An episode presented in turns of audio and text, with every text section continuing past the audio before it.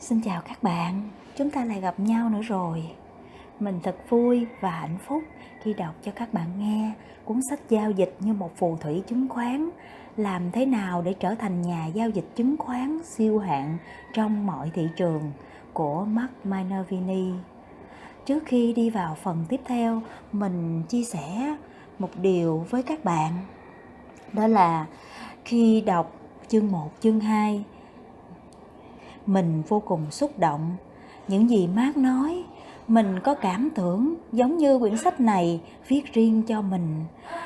Khi nghe những gì mát nói, sự thành công của mát mình cảm nhận rằng nó đến rất nhiều lý do, trong đó có một lý do đó là sự biết ơn. Mát đã nhận rất nhiều từ những nhà giao dịch vĩ đại và bây giờ Mark đang cho và chúng ta là những người đang nhận. Câu chuyện của Mark làm mình nhớ lại cách đây hơn 3 năm về trước, mình không hề có một chút kiến thức cũng như trong đầu mình chưa bao giờ có ý nghĩ rằng mình sẽ trở thành một nhà giao dịch chứng khoán trên thị trường chứng khoán của Mỹ. Mình à, giao dịch chỉ số US 30 và chỉ số Nasdaq Đến nay cũng đã hơn 3 năm rồi. 3 năm về trước, khi mình gặp thầy của mình, một chuyên gia tài chính hàng đầu thế giới, người Anh.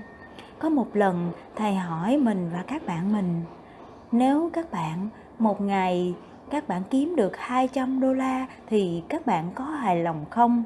Cả mình và các bạn mình đều reo lên, ôi như thế thật là tuyệt thầy ơi. Thầy lại nói, như vậy ước mơ của các em nhỏ quá. Các em biết không, ước mơ của các em nhỏ thì đất nước của các em cũng nhỏ. Câu nói của thầy làm mình và các bạn mình phải suy ngẫm rất nhiều. Sau đó, thầy đưa ra một cam kết rằng sau lớp học, nếu nếu bọn mình kiếm được 10 kiếm được 1 ngàn đô la thì tụi mình sẽ trích ra 10% để giúp đỡ cho những người khó khăn và tụi mình đã thực hiện đúng như những gì đã hứa với thầy. Sau 3 năm miệt mài nghiên cứu, bây giờ mình đã nghiên cứu được một hệ thống giao dịch tâm lý. Bây giờ mình đang hoàn thiện nó. Đến khi nào hoàn thiện mình sẵn sàng chia sẻ nó cùng với các bạn. Mình nghĩ rằng nếu mỗi người việt nam chúng ta ai cũng à, mỗi khi nhận được một điều gì đó giá trị từ người khác. Đều thấy mình cần có trách nhiệm phải giúp đỡ một ai đó. Nếu như vậy thì con người việt nam mình thật đẹp phải không? Đất nước việt nam mình thật đẹp phải không? Hãy đối xử với nhau bằng sự tử tế các bạn nhé. Bây giờ còn bây giờ thì chúng ta tiếp tục nghe chương 7 hãy tập trung vào các yếu tố cơ bản khi một cổ phiếu giảm giá mạnh, chỉ có một lý do cơ bản thường là nguyên nhân chính dẫn đến sự sụp đổ của giá cổ phiếu, là những sai lầm nghiêm trọng trong chiến lược kinh doanh của công ty vào năm 2008.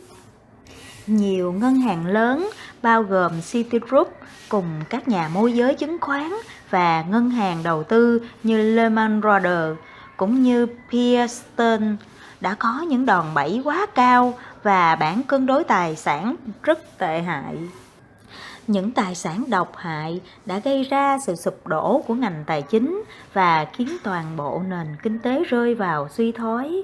Từ năm 2007 đến năm 2009, cổ phiếu American International Group mã AIG từng nằm trong rổ chỉ số Dow Jones đã sụp đổ tới mức 100 mức đỉnh từ mức đỉnh 103 đô la xuống còn gần 0.03 đô la như vậy là coi như là là sụp đổ hoàn toàn vào ngày 22 tháng 9 năm 2008, AIG đã bị loại ra khỏi chỉ số công nghiệp Dow Jones. Citigroup sau đó cũng bị loại ra khỏi chỉ số Dow vào ngày 8 tháng 6 năm 2009.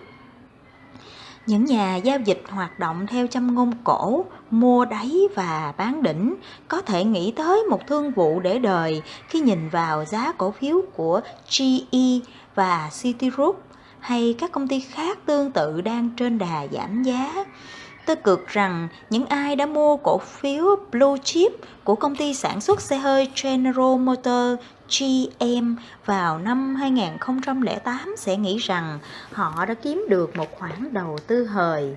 Tuy nhiên, chỉ sau một năm, cổ phiếu GM đã mất gần 95% giá trị xuống mức đáy thấp nhất kể từ năm 1993. Vào ngày 8 tháng 6 năm 2009, General Motors cũng bị loại ra khỏi chỉ số công nghiệp Dow Jones. Thực tế là bất kể công ty lớn hoặc vĩ đại như thế nào, khi yếu tố cơ bản bị phá hủy hay nói rõ hơn là lợi nhuận sụp đổ, bạn sẽ không thể biết được giá cổ phiếu sẽ sụp đổ mạnh như thế nào. Điều gì tạo nên các siêu cổ phiếu thị trường chứng khoán ít ai quan tâm đến quá khứ và cả vị thế của công ty. Điều thị trường quan tâm là tương lai, hay nói rõ hơn là sự tăng trưởng. Nên nhớ, mục tiêu của chúng ta là tìm kiếm các siêu cổ phiếu, là những cổ phiếu sẽ tăng giá vượt trội so với các cổ phiếu còn lại. Những siêu cổ phiếu luôn trông có vẻ đắt đỏ và hiếm khi bạn có thể tìm thấy nó trong đống hàng giảm giá. Chúng đắt đỏ vì luật chi phối chính đằng sau là tăng trưởng thực cả về doanh số và lợi nhuận. Trong khi đó, mua một cổ phiếu đang trên đường giảm giá giống như đi mua một món đồ bị hỏng.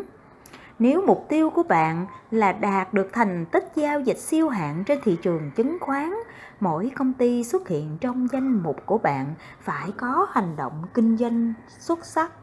Các siêu cổ phiếu trong đắt đỏ vì chúng có khả năng cải thiện và tăng trưởng lợi nhuận, doanh số và lợi nhuận biên những công ty này thường công bố báo cáo lợi nhuận hàng quý, đánh bại dự báo của các nhà phân tích phố Wall.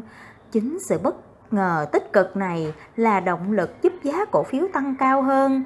Đừng trở nên quá yêu thích một cổ phiếu đang trên đà giảm giá vì nó từng là một công ty tên tuổi. Nhiều siêu cổ phiếu có thể là những công ty bạn chưa từng nghe tới.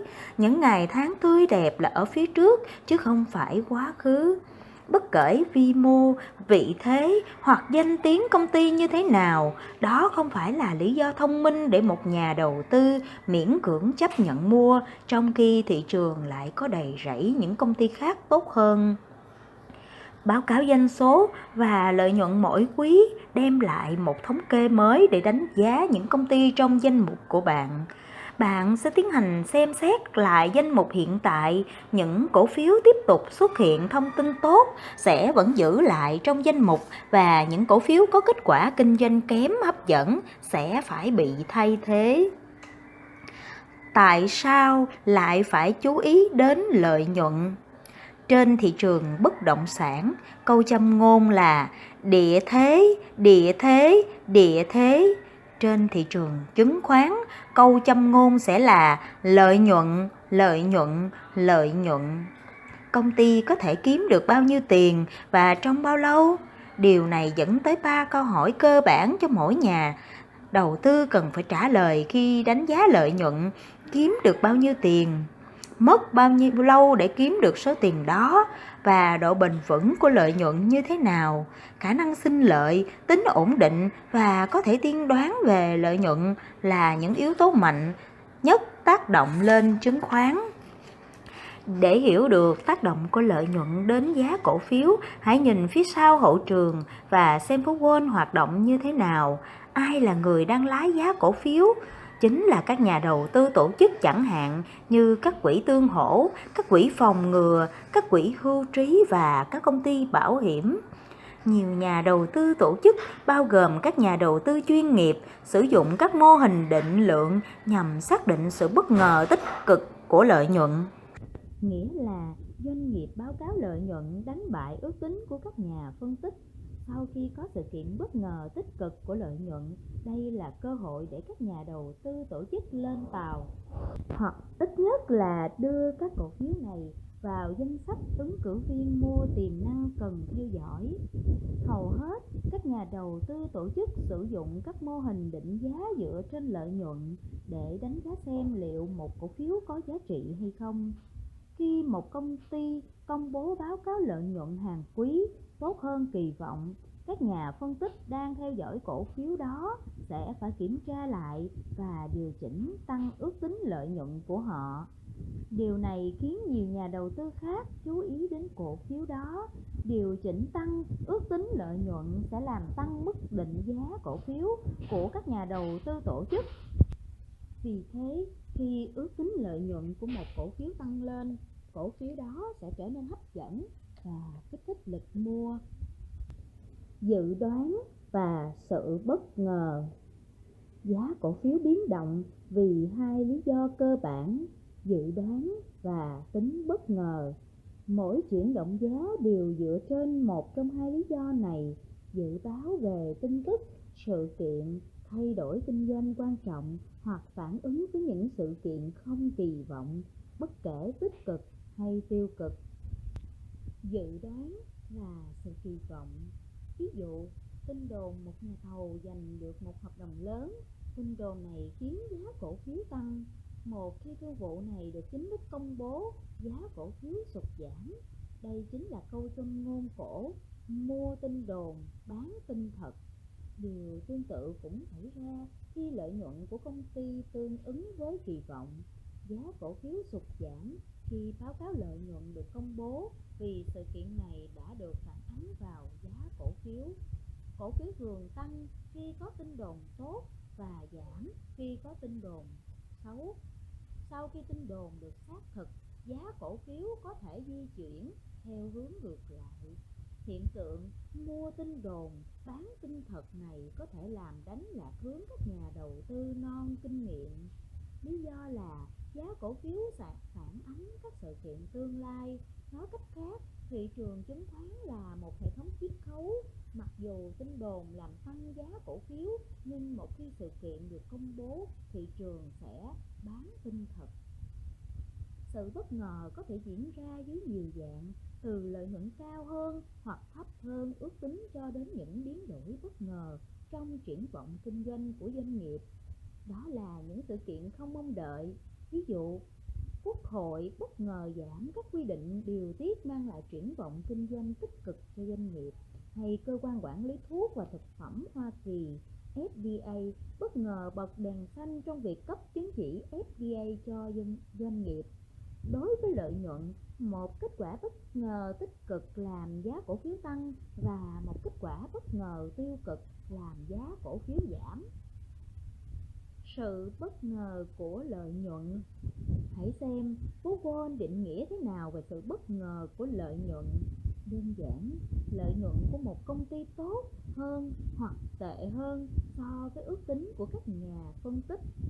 Bạn có thể tìm thấy ước tính lợi nhuận của một công ty qua các nguồn thông tin như Yahoo Finance, Chase và Briefing.com nếu hàng loạt các nhà phân tích theo dõi công ty XYZ đồng thuận ước tính EPS tiếp theo là 0.52 53 đô la.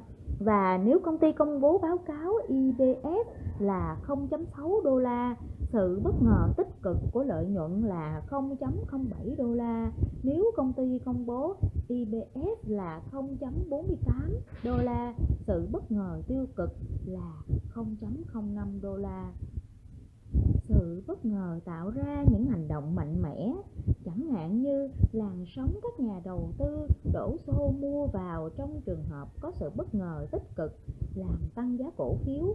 Các nghiên cứu đã cho thấy ảnh hưởng của sự bất ngờ này và cú đảo chiều hậu công bố thông tin giá chuyển động theo hướng của sự bất ngờ có thể kéo dài trong nhiều tháng.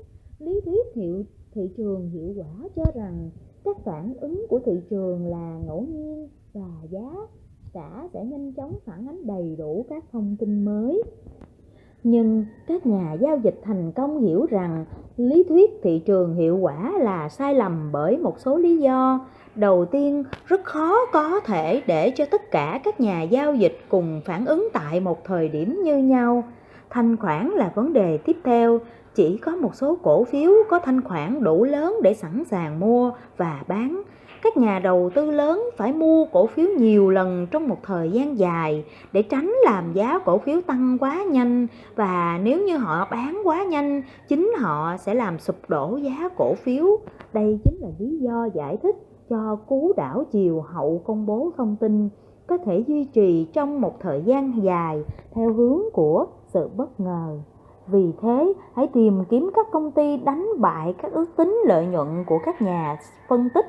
Sự bất ngờ lợi nhuận càng lớn, giá cổ phiếu càng tăng mạnh. Hình 7.2 cổ phiếu Urban Outfitter mã URBN từ năm 2003 đến năm 2007 với những bất ngờ liên tục từ báo cáo lợi nhuận giá cổ phiếu Urban Outfitter đã tăng mạnh từ năm 2003 đến năm 2005. Ngược lại, từ năm 2006 đến năm 2007, giá cổ phiếu gần như không đổi khi nhiều lần có sự bất ngờ tiêu cực từ báo cáo lợi nhuận. Hiệu ứng con gián, Họ gọi đây là hiệu ứng con gián vì một khi bạn đã thấy một con dáng chắc chắn bạn sẽ tìm thấy những con dáng khác gần đó. Điều tương tự cũng đúng với sự bất ngờ từ báo cáo lợi nhuận. Nếu một công ty công bố báo cáo lợi nhuận quý tốt hơn dự báo của các nhà phân tích, nhiều khả năng công ty sẽ tiếp tục đánh bại mức kỳ vọng trong các quý tới. Thậm chí nếu một công ty có sự bất ngờ từ báo cáo lợi nhuận, những công ty khác trong cùng ngành hoặc cùng lĩnh vực có thể cũng công bố báo cáo lợi nhuận tích cực vượt kỳ vọng. Việc các nhà đầu tư tổ chức kỳ vọng công ty này sẽ tiếp tục gây bất ngờ tích cực trong các công bố báo cáo IBS tiếp theo đã tạo nên xu hướng giá cổ phiếu. Thậm chí trước khi những thông tin này được công bố, đây rõ ràng là một chiến lược sinh lợi. Điều ngược lại cũng đúng đối với sự bất ngờ tiêu cực. Các công ty không đáp ứng được kỳ vọng lợi nhuận của phố Wall sẽ tiếp tục gây thất vọng trong các quý tiếp theo vì sự bất ngờ tích cực của lợi nhuận có hiệu ứng kéo dài, chúng ta nên tập trung vào những công ty đã đánh bại dự báo của phố wall và tránh xa các công ty có sự bất ngờ tiêu cực từ báo cáo lợi nhuận.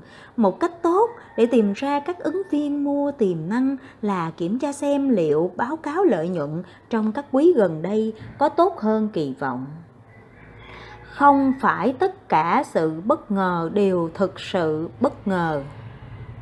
Không phải bất cứ sự bất ngờ nào đều thực sự gây ra bất ngờ. Ví dụ, công ty XYZ công bố EPS đạt mức 1.23 đô la so với ước tính 1.2 đô la của các nhà phân tích phố Wall. Mặc dù có bất có sự bất ngờ tích cực là 0.03 đô la, nhưng đừng vội cho rằng công ty đã đánh bại một cách ấn tượng ước tính của phố Wall. Cẩn thận với chiêu trò khi công ty thường xuyên đánh bại ước tính của các nhà phân tích. Mánh khóe ở đây là ban lãnh đạo đã tỏ ra thận trọng khi đưa ra các hướng dẫn kỳ vọng trong các báo cáo quý được công bố cho các nhà đầu tư và các nhà phân tích sự thận trọng này nhằm đảm bảo các nhà phân tích sẽ đồng thuận ở mức độ lợi nhuận dự báo thấp hơn so với con số lợi nhuận thực sự mà các nhà điều hành đã biết và sẽ công bố vào báo cáo quý tới. Bạn nên biết rằng bản thân các nhà phân tích cũng có tính bày đàn. Họ sẽ không muốn dự báo của mình quá cao hay quá thấp so với các nhà phân tích khác ban lãnh đạo công ty hiểu rõ điều này và sẽ tìm cách để đưa ra các thông điệp sao cho lợi nhuận ước tính của các nhà phân tích sẽ nằm ở mức thấp các nhà phân tích thường bảo thủ trong khi ước tính lợi nhuận vì thị trường thích sự bất ngờ tích cực và các công ty tài chính phố Wall lại kinh doanh trong lĩnh vực bán cổ phiếu cho khách hàng, nên dễ hiểu tại sao các nhà phân tích phố Wall cố tình tạo ra sự bất ngờ tích cực này khi phải thực hiện ước tính lợi nhuận không hề có lợi ích gì buộc các nhà phân tích phải có những dự báo nổi trội. Nếu đa số các nhà phân tích đều đồng thuận EPS ước tính là 0,27 đô la và khung biến động là từ 0.25 đô la đến 0.3 đô la. Chẳng dại dột gì một nhà phân tích nào đó lại chơi nổi bằng cách đưa ra dự báo 0.4 đô la thậm chí anh ta sẽ vất việc nếu như đưa ra lợi nhuận ước tính quá cao, khiến doanh nghiệp công bố báo cáo lợi nhuận gây thất vọng và giá cổ phiếu rất mạnh. Nói chung nói chung, cứ bảo thủ và thận trọng thì tốt hơn cho một nhà phân tích phố Wall anh ta sẽ giữ được việc bằng cách duy trì mức dự báo gần với mức đồng thuận chung của các đồng nghiệp khác. Nếu có sai lầm gì, ví dụ lợi nhuận của công doanh nghiệp trên lệch quá xa với kỳ vọng chung, anh ta sẽ có lý do biện minh với cấp trên rằng các nhà phân tích khác cũng gặp phải sai lầm khi đám đông, các nhà phân tích cùng sai lầm, họ dễ đổ thừa cho những yếu tố khách quan, chẳng hạn như một sự kiện thiên ngang đen làm sai lệch dự báo. Vì thế, đừng vội nhìn vẻ bề ngoài tích cực này mà cho rằng đây thực sự là bất ngờ tích cực. Bạn nên quan sát những sự kiện quan trọng và đánh bại lợi nhuận ước tính một cách đáng kể cách đây một năm trên phố wall xuất hiện cái gọi là con số bí mật whisper number. Đây là một con số ngầm được cho là thực tế hơn mức ước tính được công bố. Con số bí mật xuất hiện vì ban lãnh đạo công ty chỉ chia sẻ những thông tin quan trọng, bí mật cho một số ít các nhà phân tích nhất định. Sau đó, những nhà phân tích này cũng chỉ chia sẻ thông tin này cho một số khách hàng VIP đạo luật Saban-Oxley năm 2002 gần như im ơi lặng tiếng trước con số bí mật, mặc dù có những quy định yêu cầu các công ty không được phép chia sẻ những thông tin dưới dạng chỉ dành riêng cho một nhóm người và đi kèm là những hình phạt. Trước đây, SEC, Ủy ban Chứng khoán và Sàn Giao dịch Mỹ ban hành quy định FT công bố thông tin công bằng để điều tiết các thông tin không được công bố đại chúng, có thể được công khai bởi các công ty giao dịch đại chúng. Nói chung, quy định này nói rằng nếu một công ty công bố một số thông tin nhất định cho một số người nhất định, chẳng hạn như các nhà phân tích, họ cũng phải thông báo đại chúng thông tin này. Mục đích của quy định này là nhằm nâng cao tính công bằng và đầy đủ việc điều chỉnh ước tính lợi nhuận của các nhà phân tích. Khi một công ty báo cáo lợi nhuận gây bất ngờ, các nhà phân tích theo dõi cổ phiếu đó chắc chắn sẽ phải điều chỉnh lại ước tính lợi nhuận của họ. Tôi chắc chắn việc điều chỉnh không chỉ riêng đối với quý hiện tại mà còn cho cả năm đó. Các nghiên cứu đã chỉ ra rằng khi các ước tính được điều chỉnh tăng thêm 5% hoặc cao hơn, các cổ phiếu có khuynh hướng tăng giá nhiều hơn so với mức bình thường. Ngược lại, việc điều chỉnh giảm 5% hoặc nhiều hơn nữa lợi nhuận ước tính sẽ làm giá cổ phiếu giảm nhiều hơn so với mức bình thường. Nói chung, việc điều chỉnh ước tính lợi nhuận sau khi có bất ngờ từ báo cáo lợi nhuận thường được điều chỉnh gần như ngay lập tức Tuy nhiên, cũng có một số trường hợp, thường là vào giữa quý, các ước tính được nâng lên ngay trước kỳ công bố báo cáo tài chính. Điều này phản ánh các nhà phân tích phố Wall đang kỳ vọng những kết quả kinh doanh tích cực từ phía doanh nghiệp.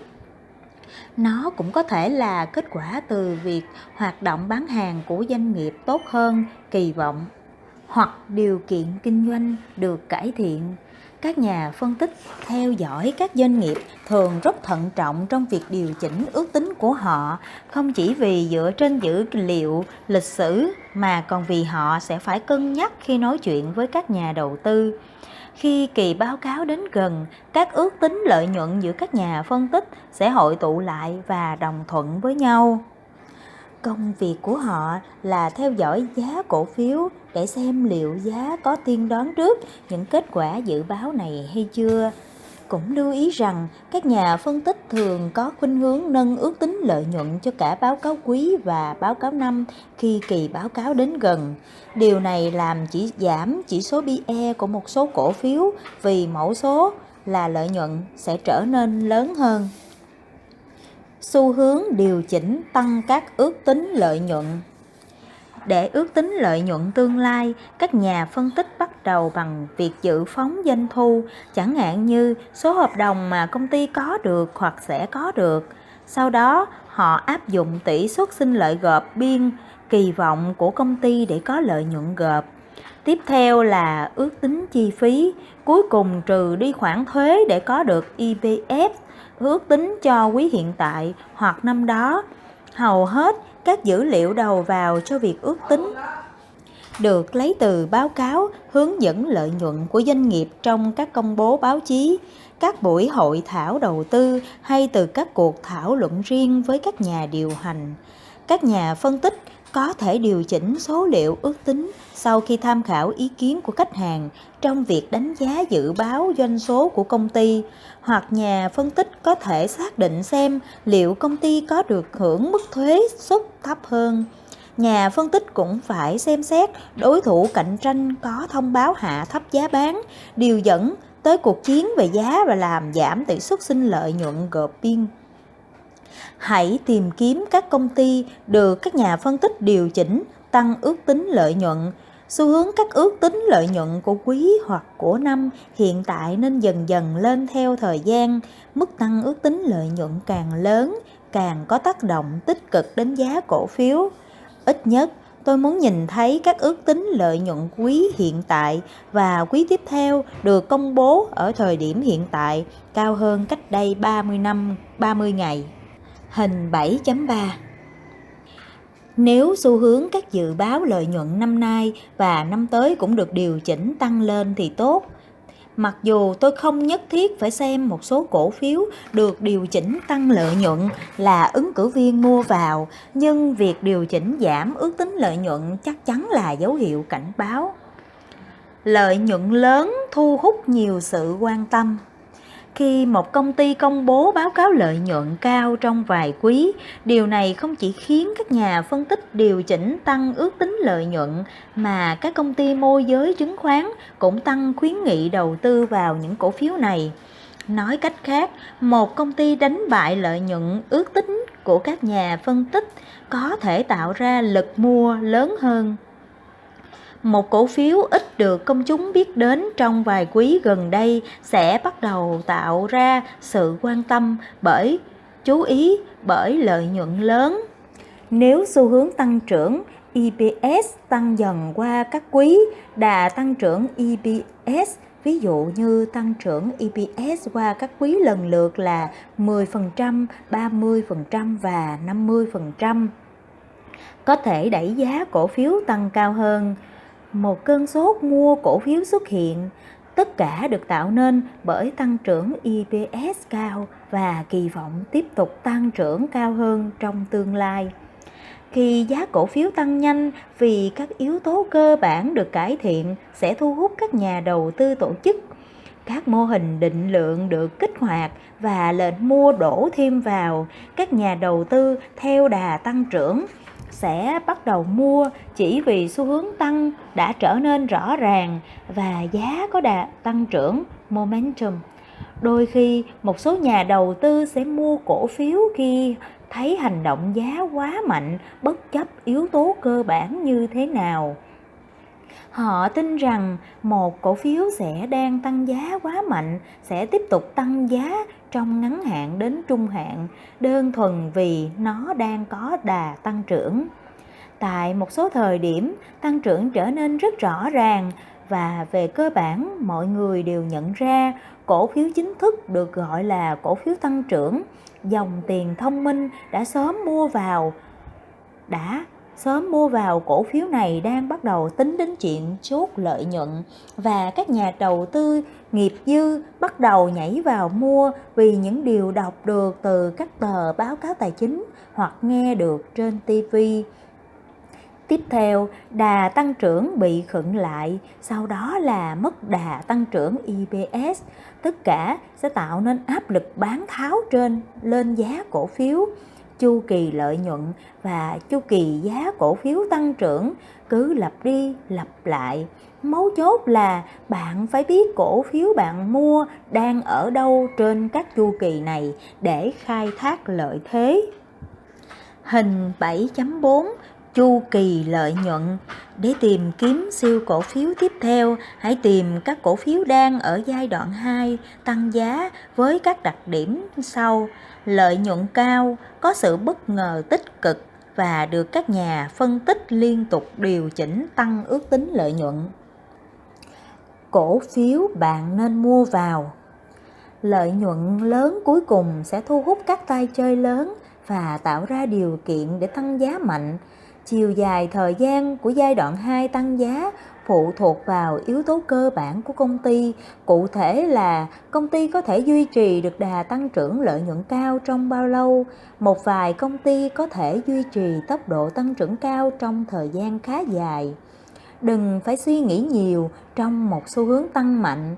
Bạn nên trở thành một nhà đầu tư kiên trì nắm giữ cổ phiếu để khai thác phần lớn lợi nhuận bạn, hãy tìm kiếm các cổ phiếu ở giai đoạn 2 tăng giá được hỗ trợ bởi tăng trưởng lợi nhuận cao và bạn sẽ có nhiều cơ hội trở thành nhà giao dịch siêu hạng trên thị trường cổ phiếu. Đôi khi, một công ty có giá cổ phiếu tăng vọt mà hiện tại chưa kiếm được, ra được nhiều lợi nhuận Tuy nhiên, sự tăng giá này hàm ý các nhà đầu tư hy vọng công ty sẽ rất rất sinh lợi trong tương lai. Chú thích của người dịch Một trong những ví dụ điển hình như cổ phiếu Tesla của Elon Musk hay Amazon của Jeff Bezos, Bezos trở thành công ty đại chúng với thị giá chỉ 19 đô la vào năm 2010 và suốt 8 năm qua, Tesla gần như trong trạng thái thua lỗ. Tuy nhiên, giá cổ phiếu của Tesla vào thời điểm tháng 7 năm 2018 trên 300 đô la hoặc lợi nhuận hàng năm của Amazon gần như tiệm cận ngưỡng không, một vài năm lãi vài tỷ đô la nhưng giá trị thị trường của Amazon vào thời điểm tháng 7 năm 2018 đã sắp xỉ 900 tỷ đô la.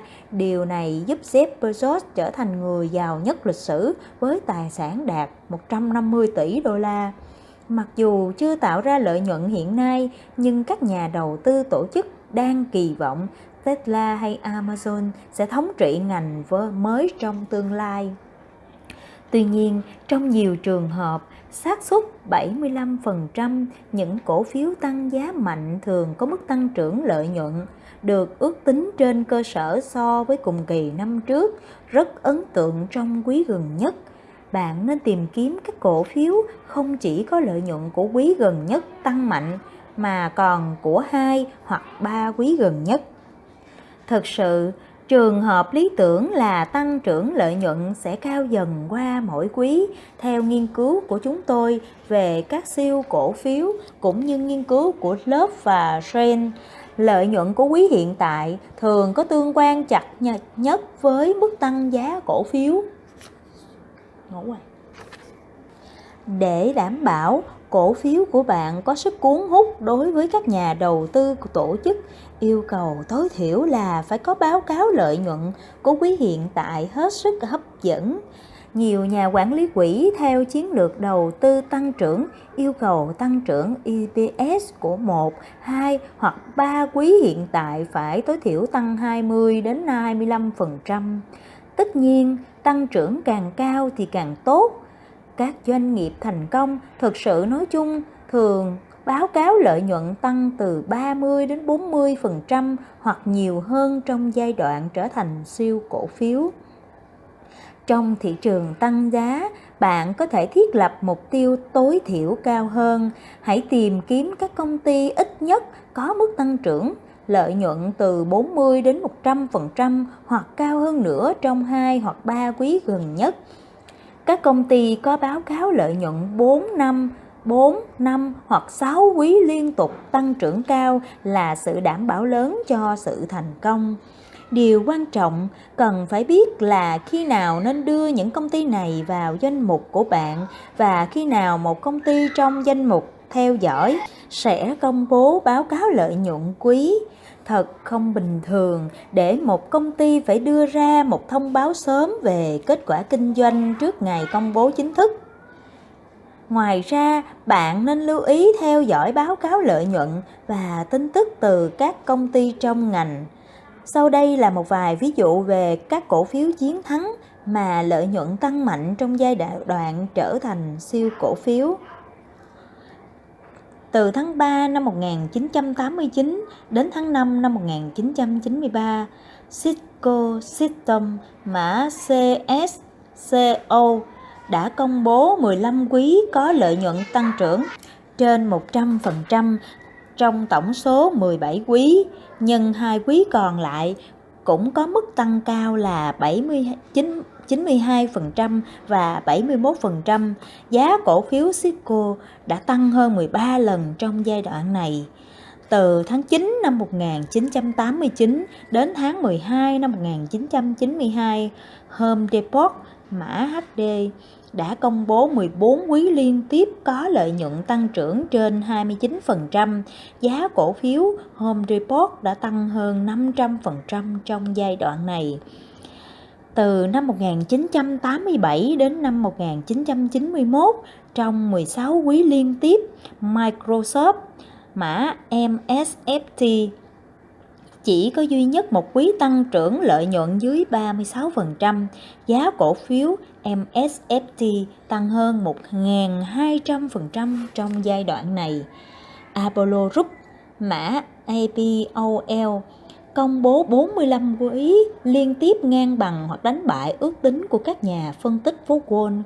APOL đã trở thành một trong những siêu cổ phiếu có mức tăng lớn nhất mọi thời đại.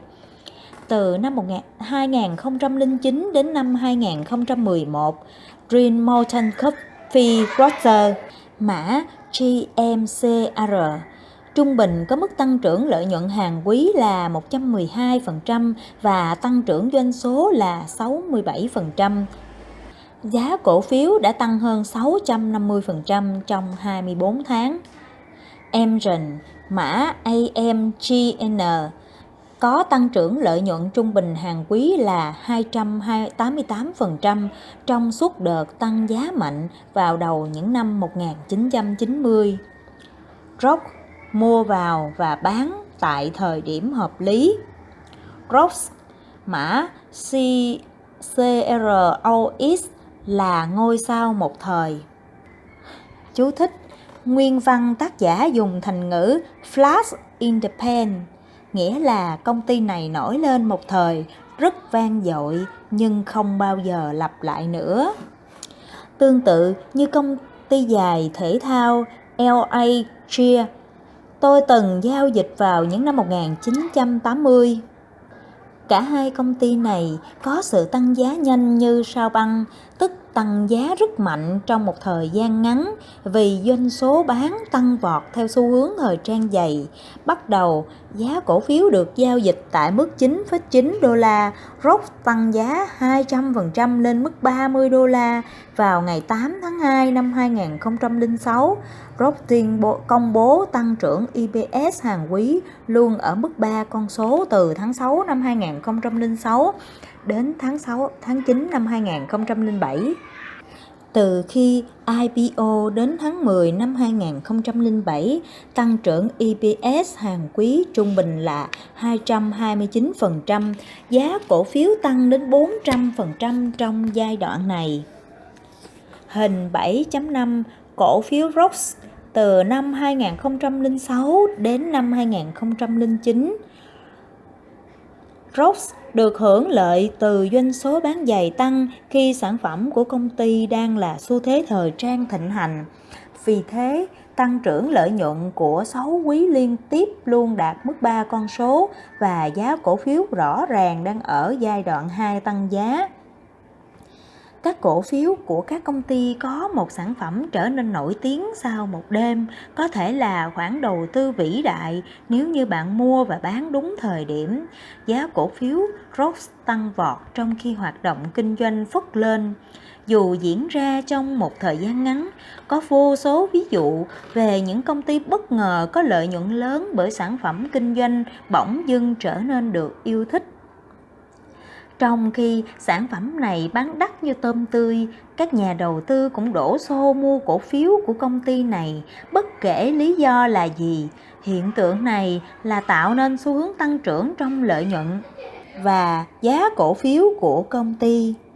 Mặc dù tốc độ tăng trưởng cao chỉ là nhất thời và không thể duy trì vĩnh viễn, nhưng ít nhất nó cũng có 6, 9 hoặc 12 quý, thậm chí lâu hơn có đà tăng trưởng EPS cao. Nếu bạn nhảy lên tàu những cổ phiếu này trong giai đoạn lợi nhuận tăng trưởng mạnh, giá cổ phiếu có thể tăng đến 100% hoặc thậm chí 300, 500% và trong một số trường hợp hiếm là 1000% chỉ trong 1 đến 2 năm hoặc 2 năm. Fisco cả lợi nhuận và giá cổ phiếu đều tăng trưởng ba con số. Chu kỳ lợi nhuận không phải là sự kiện xảy ra một lần hay một điều gì đó bất thường, nó xảy ra từ lần này sang lần khác, từ chu kỳ thị trường này sang chu kỳ thị trường khác. Chỉ duy nhất có một điều thay đổi là tên cổ phiếu. Vào năm 1991, tôi đã mua cổ phiếu của công ty sản xuất thiết bị điện tử Visco Corporation, mã VICR, với giá tăng hơn 400% chỉ trong chưa đầy một năm. Điều này là do doanh số và lợi nhuận của công ty tăng vọt bởi phát minh thiết bị điện cảm ứng được gọi là bộ chuyển mạnh CZ. Chú thích, bộ chuyển mạnh CZ Current Zero là hiện tượng ngắn tạm thời ở các cầu giao công suất cao. Từ tháng 9 năm 1990 đến tháng 9 năm 1991, Fisco công bố năm quý tăng trưởng lợi nhuận với ba con số. Điều này đã khiến giá cổ phiếu tăng hơn 460% từ 4 đô sau khi chia tách lên hơn 22 đô la. Như bạn thấy, khi lợi nhuận tăng trưởng cao, giá cổ phiếu có thể tăng nhanh như sao băng. Mấu chốt là bạn phải tham gia vào giai đoạn 2 của chu kỳ giá là khi công ty thường có tốc độ tăng trưởng EPS hàng quý ở mức cao. Hình 7.6 Cổ phiếu Vicor mã VICR từ năm 1990 đến năm 1993, Vicor có 5 quý tăng trưởng EPS với 3 con số. Điều này đã khiến giá cổ phiếu tăng 460% trong tháng. Sự tăng tốc của tốc độ tăng trưởng lợi nhuận Ngoài tăng trưởng lợi nhuận lớn và cao hơn so với kỳ vọng của các nhà phân tích, tôi tìm kiếm sự tăng tốc trong tốc độ tăng trưởng lợi nhuận, nghĩa là tăng trưởng lợi nhuận quý sau sẽ cao hơn so với quý trước. Hơn 90% cổ phiếu chiến thắng thị trường mạnh nhất có sự tăng tốc của tăng trưởng lợi nhuận vào trước hoặc trong khi giá tăng mạnh. Ví dụ, giả sử cách đây 4 quý, công ty công bố EPS hàng quý giảm 0,05 đô la so với cùng kỳ năm trước. Cách đây 3 quý, EPS tăng 10% so với cùng kỳ năm trước. Tiếp theo, cách đây 2 quý, EPS tăng 28% so với cùng kỳ năm trước và quý gần nhất EPS tăng 56% so với cùng kỳ năm trước. Như vậy, chúng ta có 3 quý tốc độ tăng trưởng EPS tăng tốc Càng tốt hơn nữa, nếu tốc độ tăng trưởng lợi nhuận hàng năm cũng tăng tốc, đây là dấu hiệu rất tích cực và chỉ tồn tại với những siêu cổ phiếu. Hình 7.8 Cổ phiếu Ellen PLC mã ELN năm 1990 Vào năm 1990, Ellen PLC có sự tăng tốc của tăng trưởng lợi nhuận trong ba quý liên tiếp và trở thành cổ phiếu dẫn dắt thị trường. Cổ phiếu ELN tăng trưởng 152% trong 12 tháng. tăng trưởng lợi nhuận phải dựa trên tăng trưởng doanh thu bên cạnh tốc độ tăng trưởng cao và có sự tăng tốc của tăng trưởng EPS bạn nên nhìn thấy mẫu hình này xuất hiện tương tự ở doanh số tức là tốc độ tăng trưởng cao và có sự tăng tốc có sự tăng tốc của tăng trưởng doanh số hàng quý thông thường một cổ phiếu dẫn dắt thị trường sẽ có tốc độ tăng trưởng doanh số với ba con số trong 2, 3 hoặc nhiều quý gần nhất. Thực sự, một số cổ phiếu chiến thắng thị trường thường có tăng trưởng doanh số hàng quý ở mức cao trong vài năm. Ví dụ, từ tháng 3 năm 2009 đến tháng 12 năm 2010, Netflix công bố 8 quý liên tiếp có tốc độ tăng trưởng doanh số được tăng tốc từ 21% lên 34%.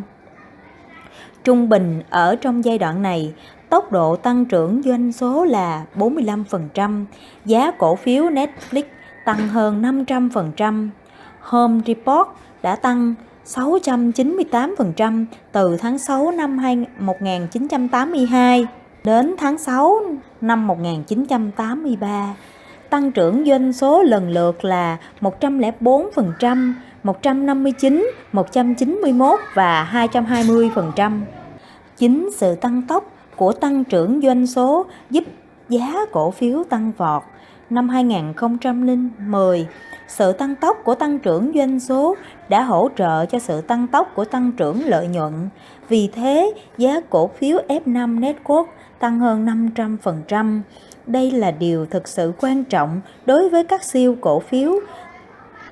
Tăng trưởng lợi nhuận cao phải được bảo đảm bởi tăng trưởng doanh số cao, chứ không phải bởi các thủ thuật kế toán. Nếu bạn lựa chọn các lục cổ phiếu có tăng trưởng lợi nhuận và doanh số cao, bạn sẽ có nhiều khả năng trở thành nhà giao dịch siêu hạng. Kiểm tra xu hướng của doanh số và lợi nhuận. Thông thường, tôi sẽ nhìn lại từ 1 đến 2 năm để xem liệu có sự tăng tốc của tăng trưởng doanh số và lợi nhuận. Cuộc sống chẳng bao giờ là hoàn hảo nếu tôi không nhìn thấy sự tăng tốc. Đó không phải là vấn đề lớn, bạn có thể ước tính trung bình di động 2 quý qua 4 quý, 6 quý hoặc 8 quý, điều bạn muốn nhìn thấy xu hướng đang tăng đều. Ngược lại, nếu xu hướng giảm dần thường do hai hoặc vài vài quý doanh số và lợi nhuận giảm mạnh đột ngột, đó có thể không phải là cổ phiếu tốt. Lợi nhuận hàng năm Nếu một công ty thực sự làm ăn tốt, thành công này chắc chắn không kết thúc chỉ sau một đêm. Một báo cáo lợi nhuận tốt bất ngờ có thể chỉ là khởi đầu cho một chuỗi các quý thần thành công sau đó. Lợi nhuận quý cao nên dẫn đến lợi nhuận năm cao. Chỉ một hoặc hai quý có lợi nhuận cao là không đủ để lái cổ phiếu tăng mạnh trong thời gian dài. Một trong những cổ phiếu thành công nhất trong vài thập niên gần đây một trong những cổ phiếu thành công nhất trong vài thập niên gần đây là Apollo Group từ năm 2000 đến năm 2004. Từ năm 2000 đến năm 2004, giá cổ phiếu Apollo đã tăng từ 10 đô la lên 96 đô la. Trong suốt giai đoạn này, tăng trưởng EPS trung bình hàng năm là 40%, trong đó tăng trưởng lợi nhuận năm tăng tốc từ mức 28% vào năm 2010, 2000 lên 55% vào năm 2003. Đây là loại tăng trưởng tạo nên siêu cổ phiếu. Bên cạnh tăng trưởng quý, bạn cũng phải nhìn thấy tăng trưởng lợi nhuận năm ở mức cao. Tìm kiếm năm đột phá bạn có thể nhìn lại 2 đến 4 năm hoặc nhiều hơn nữa để quan sát xem liệu lợi nhuận năm hiện tại có tạo nên sự đột phá so với khung tăng trưởng lợi nhuận của các năm trước. Đó sẽ là dấu mốc quan trọng nếu lợi nhuận bất ngờ đột phá so với khung tăng trưởng lợi nhuận bình thường được thiết lập qua vài năm. Cuối cùng, kiểm tra xem liệu một hoặc hai quý sắp tới cũng như năm tài khóa tiếp theo xem thử có sự tăng tốc của lợi nhuận như kỳ vọng hay không. Hình 7.12 ví dụ về sự đột phá lợi nhuận. Trong ví dụ này, lợi nhuận năm 2010 không chỉ đột phá so với xu hướng 4 năm trước mà còn nhất kể từ năm 2013 đây là dấu mốc quan trọng năm 2010 thì lợi nhuận tăng 312%. Làm thế nào xác định tình huống phục hồi từ khó khăn? Một dạng khác của sự tăng tốc lợi nhuận là tình huống phục hồi từ khó khăn. Một cổ phiếu từng tăng giá mạnh nhưng sau đó rớt giá sâu trong một giai đoạn khó khăn, công ty có thể xuất hiện sự bất ngờ tiêu cực của lợi nhuận. Ví dụ, tốc độ tăng trưởng chậm hơn kỳ vọng, có thể tăng trưởng với một con số hoặc thậm chí là công bố thua lỗ.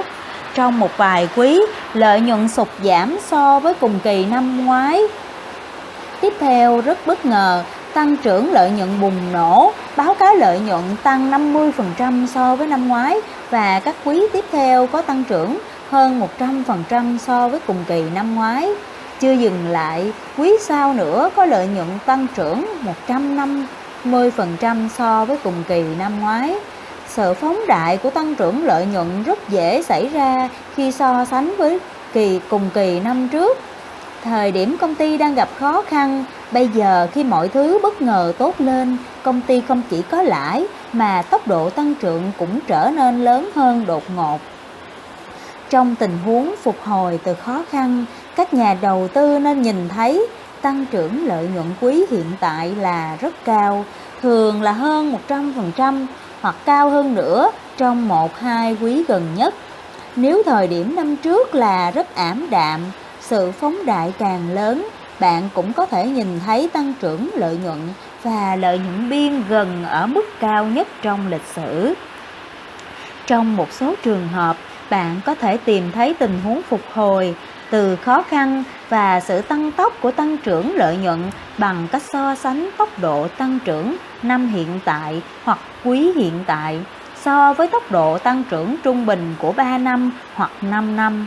Một công ty đang có tốc độ tăng trưởng trung bình hàng năm là 12%, bất ngờ có tăng trưởng quý hiện tại là 40% hoặc 100%, có thể xem là tình huống phục hồi từ khó khăn.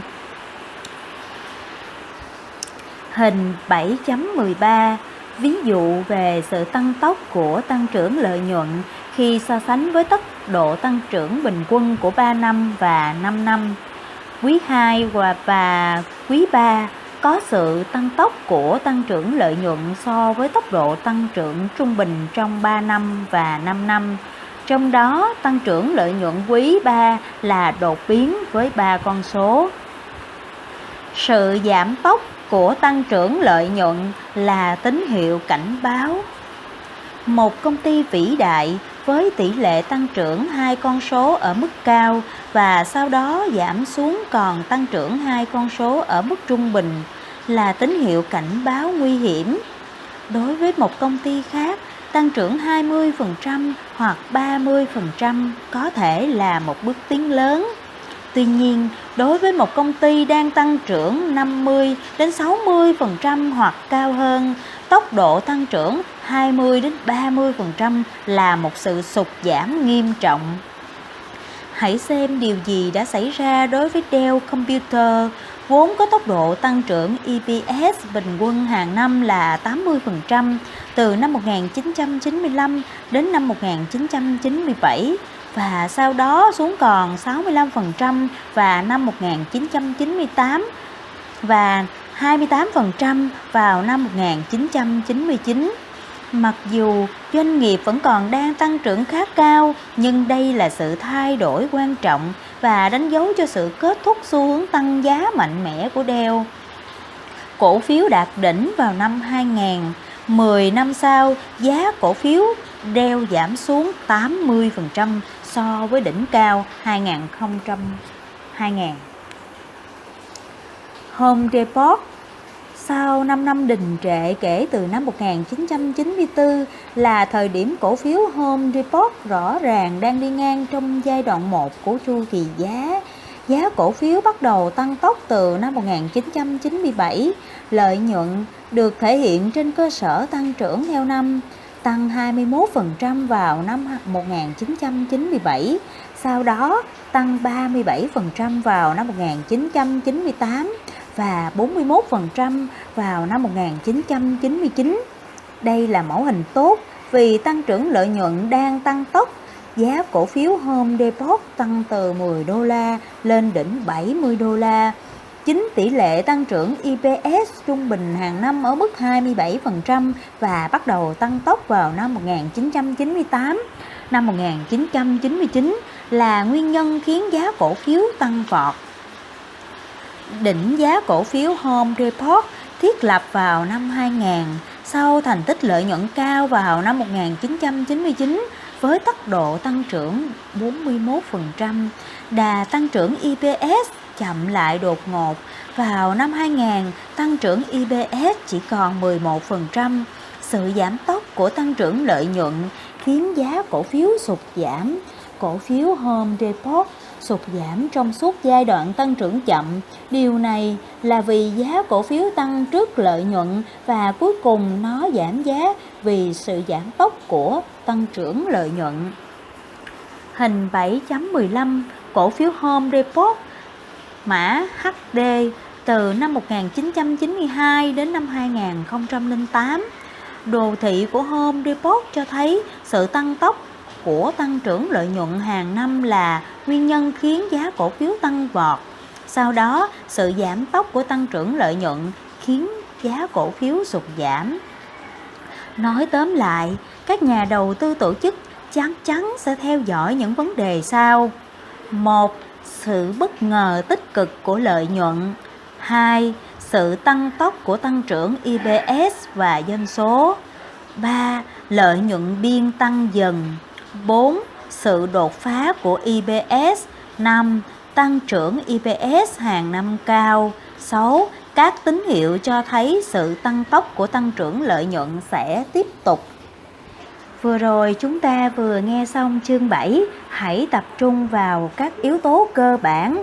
Chắc chắn ở chương này các bạn sẽ có một cái nhìn toàn diện về các phân tích cơ bản à, Chúc các bạn có nhiều niềm vui và hạnh phúc trong cuộc sống. Hãy nhớ sẻ chia những điều tốt đẹp đến những người khác, bạn sẽ nhận lại những điều tốt đẹp.